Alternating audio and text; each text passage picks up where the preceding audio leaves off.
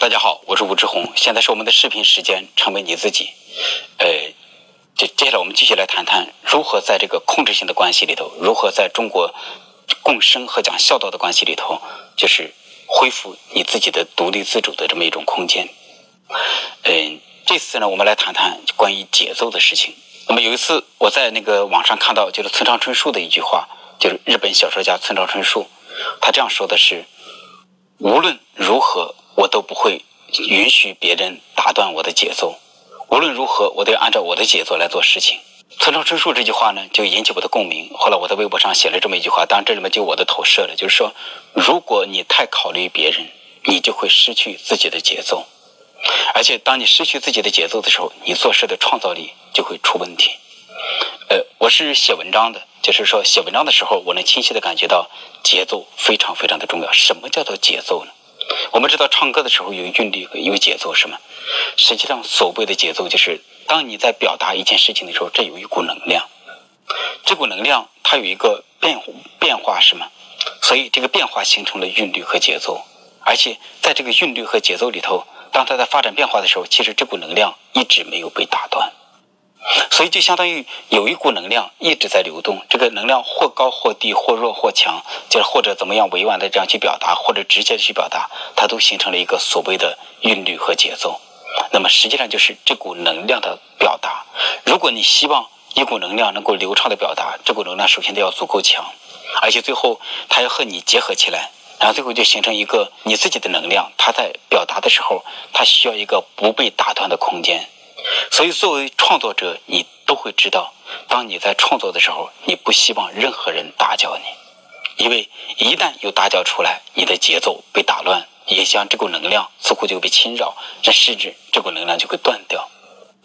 所以我在我写文章的时候，我对这个要求比较高，就假如我真的要集中能精力写文章的时候，我就希望我把书房的门关起来。就是既不希望就是女朋友打搅，也不希望我们家猫或者鹦鹉来打搅。我在这一个纯粹的安静的空间里头，这样来写我的东西。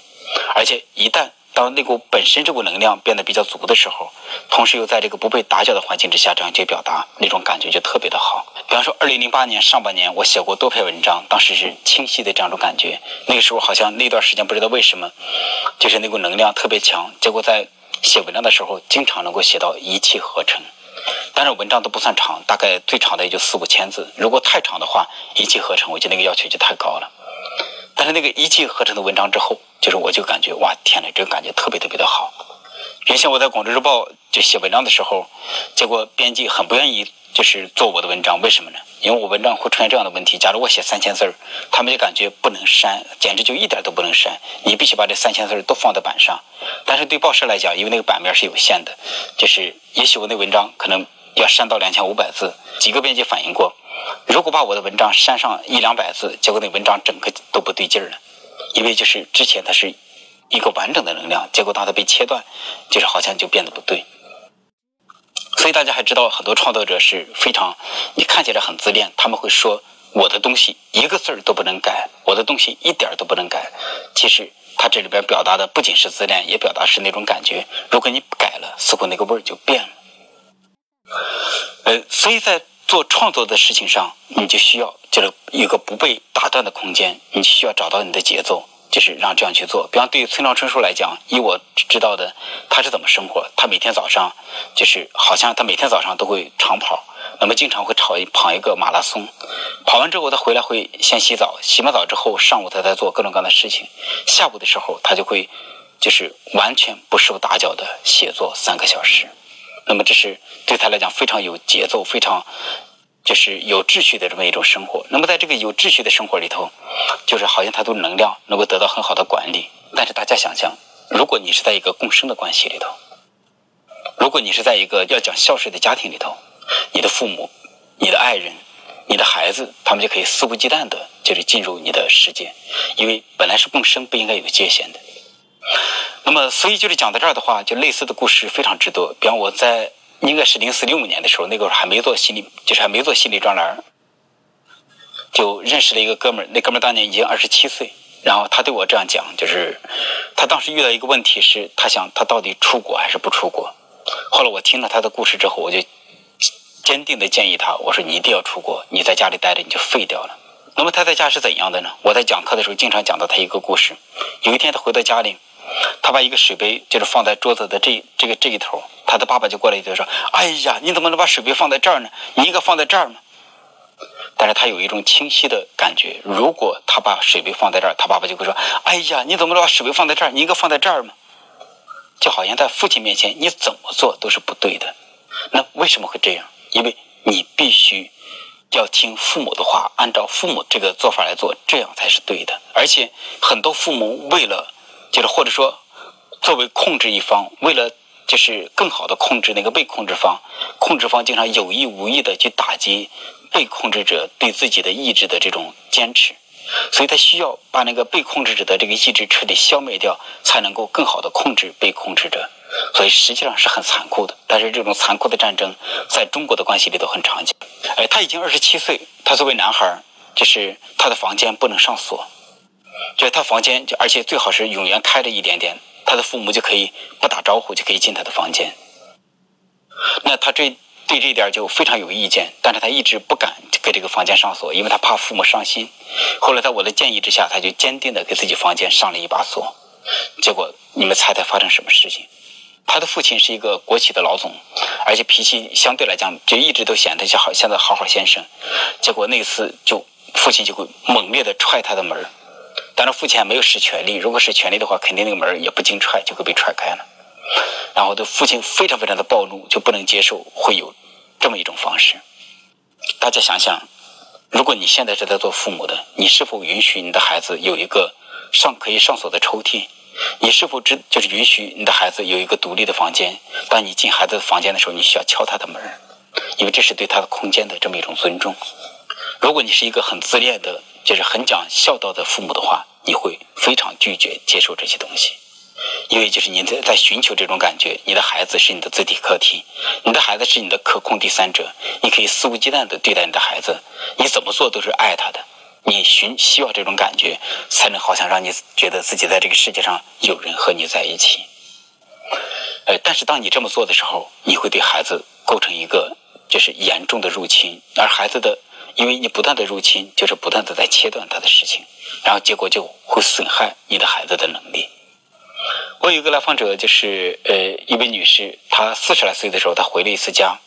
呃，她回家之后，就是等她要从家里回到广州的时候，结果就发生这么一件事情：她的妈妈隔五六分钟就会过来问一次：“你什么时候走啊？你的这个车票订好了吗？哎，现在几点了？你再不走是不是就晚了？”就总之用各种各样的说法、各种各样的理由，他的妈妈不断的进来，一般五六分钟就会过来给他问这么一次。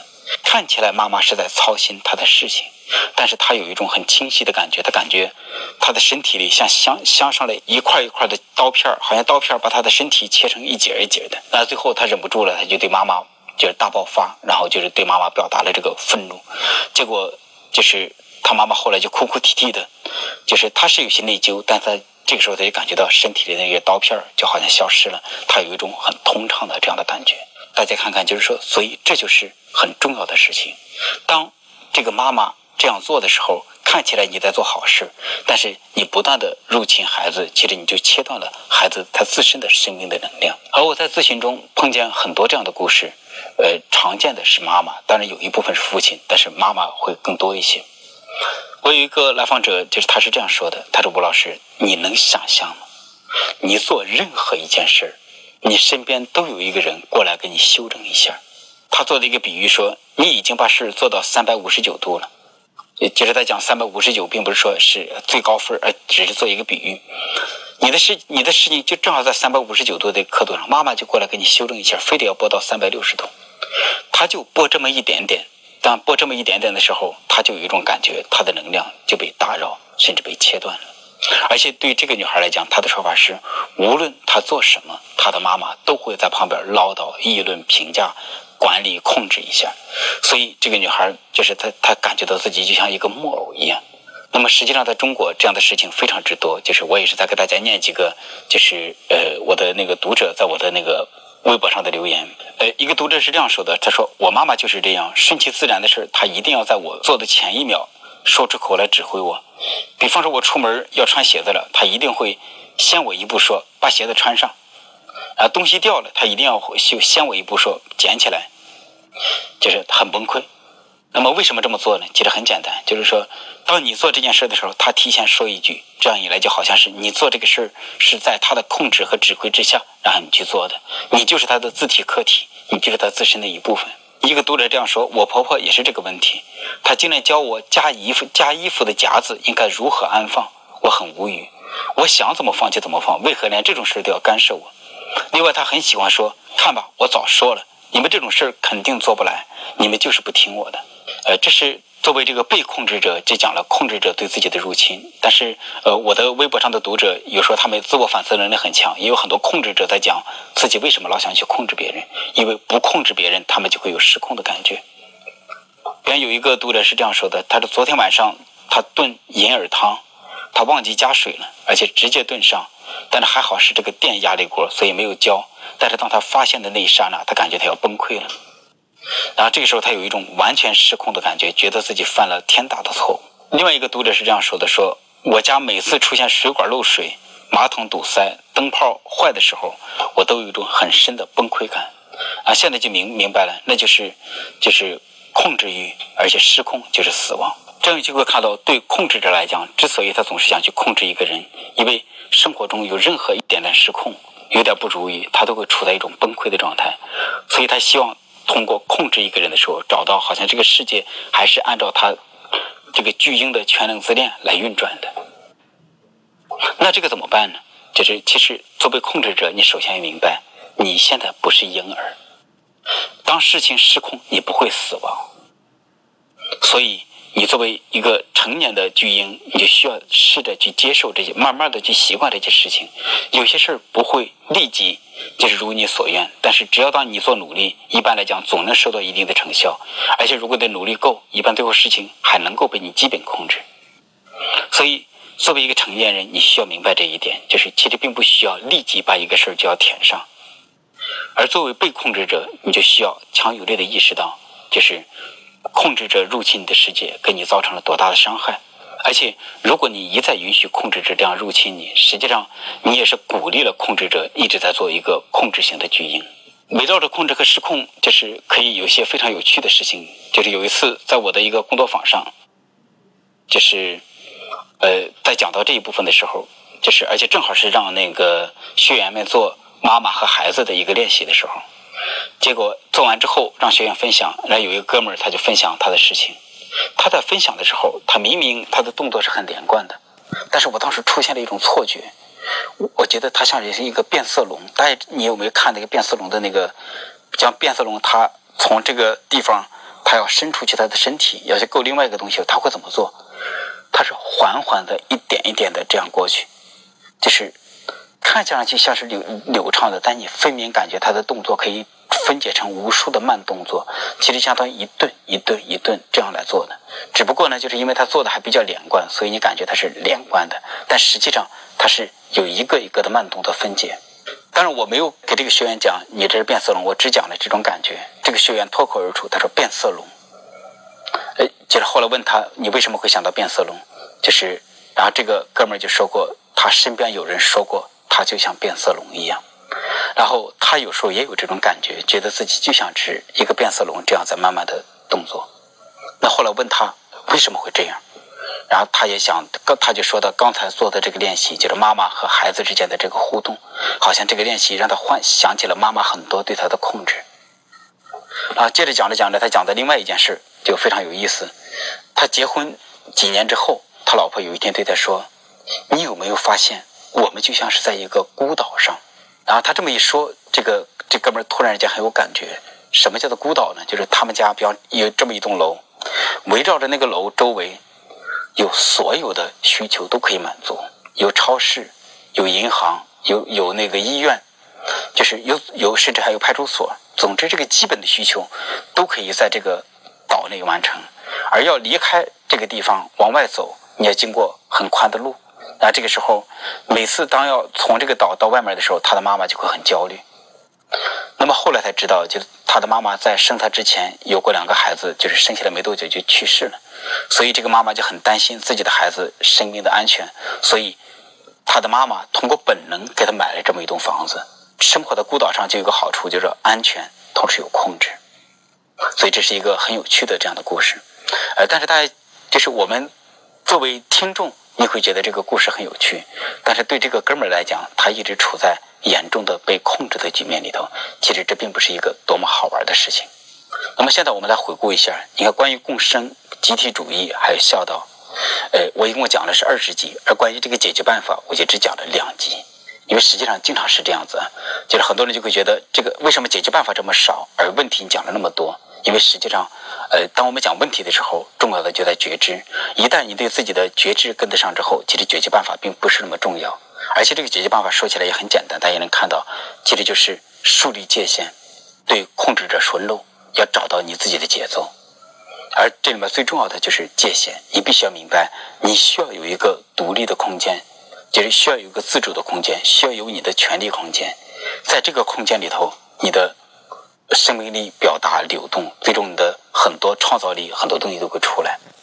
所以，就希望大家充分的看到这个共生和这个孝道对，就是你成为自己的一种阻碍。也愿大家更好的看到这一部分，能够清晰有力的守住你的界限，更好的成为你自己。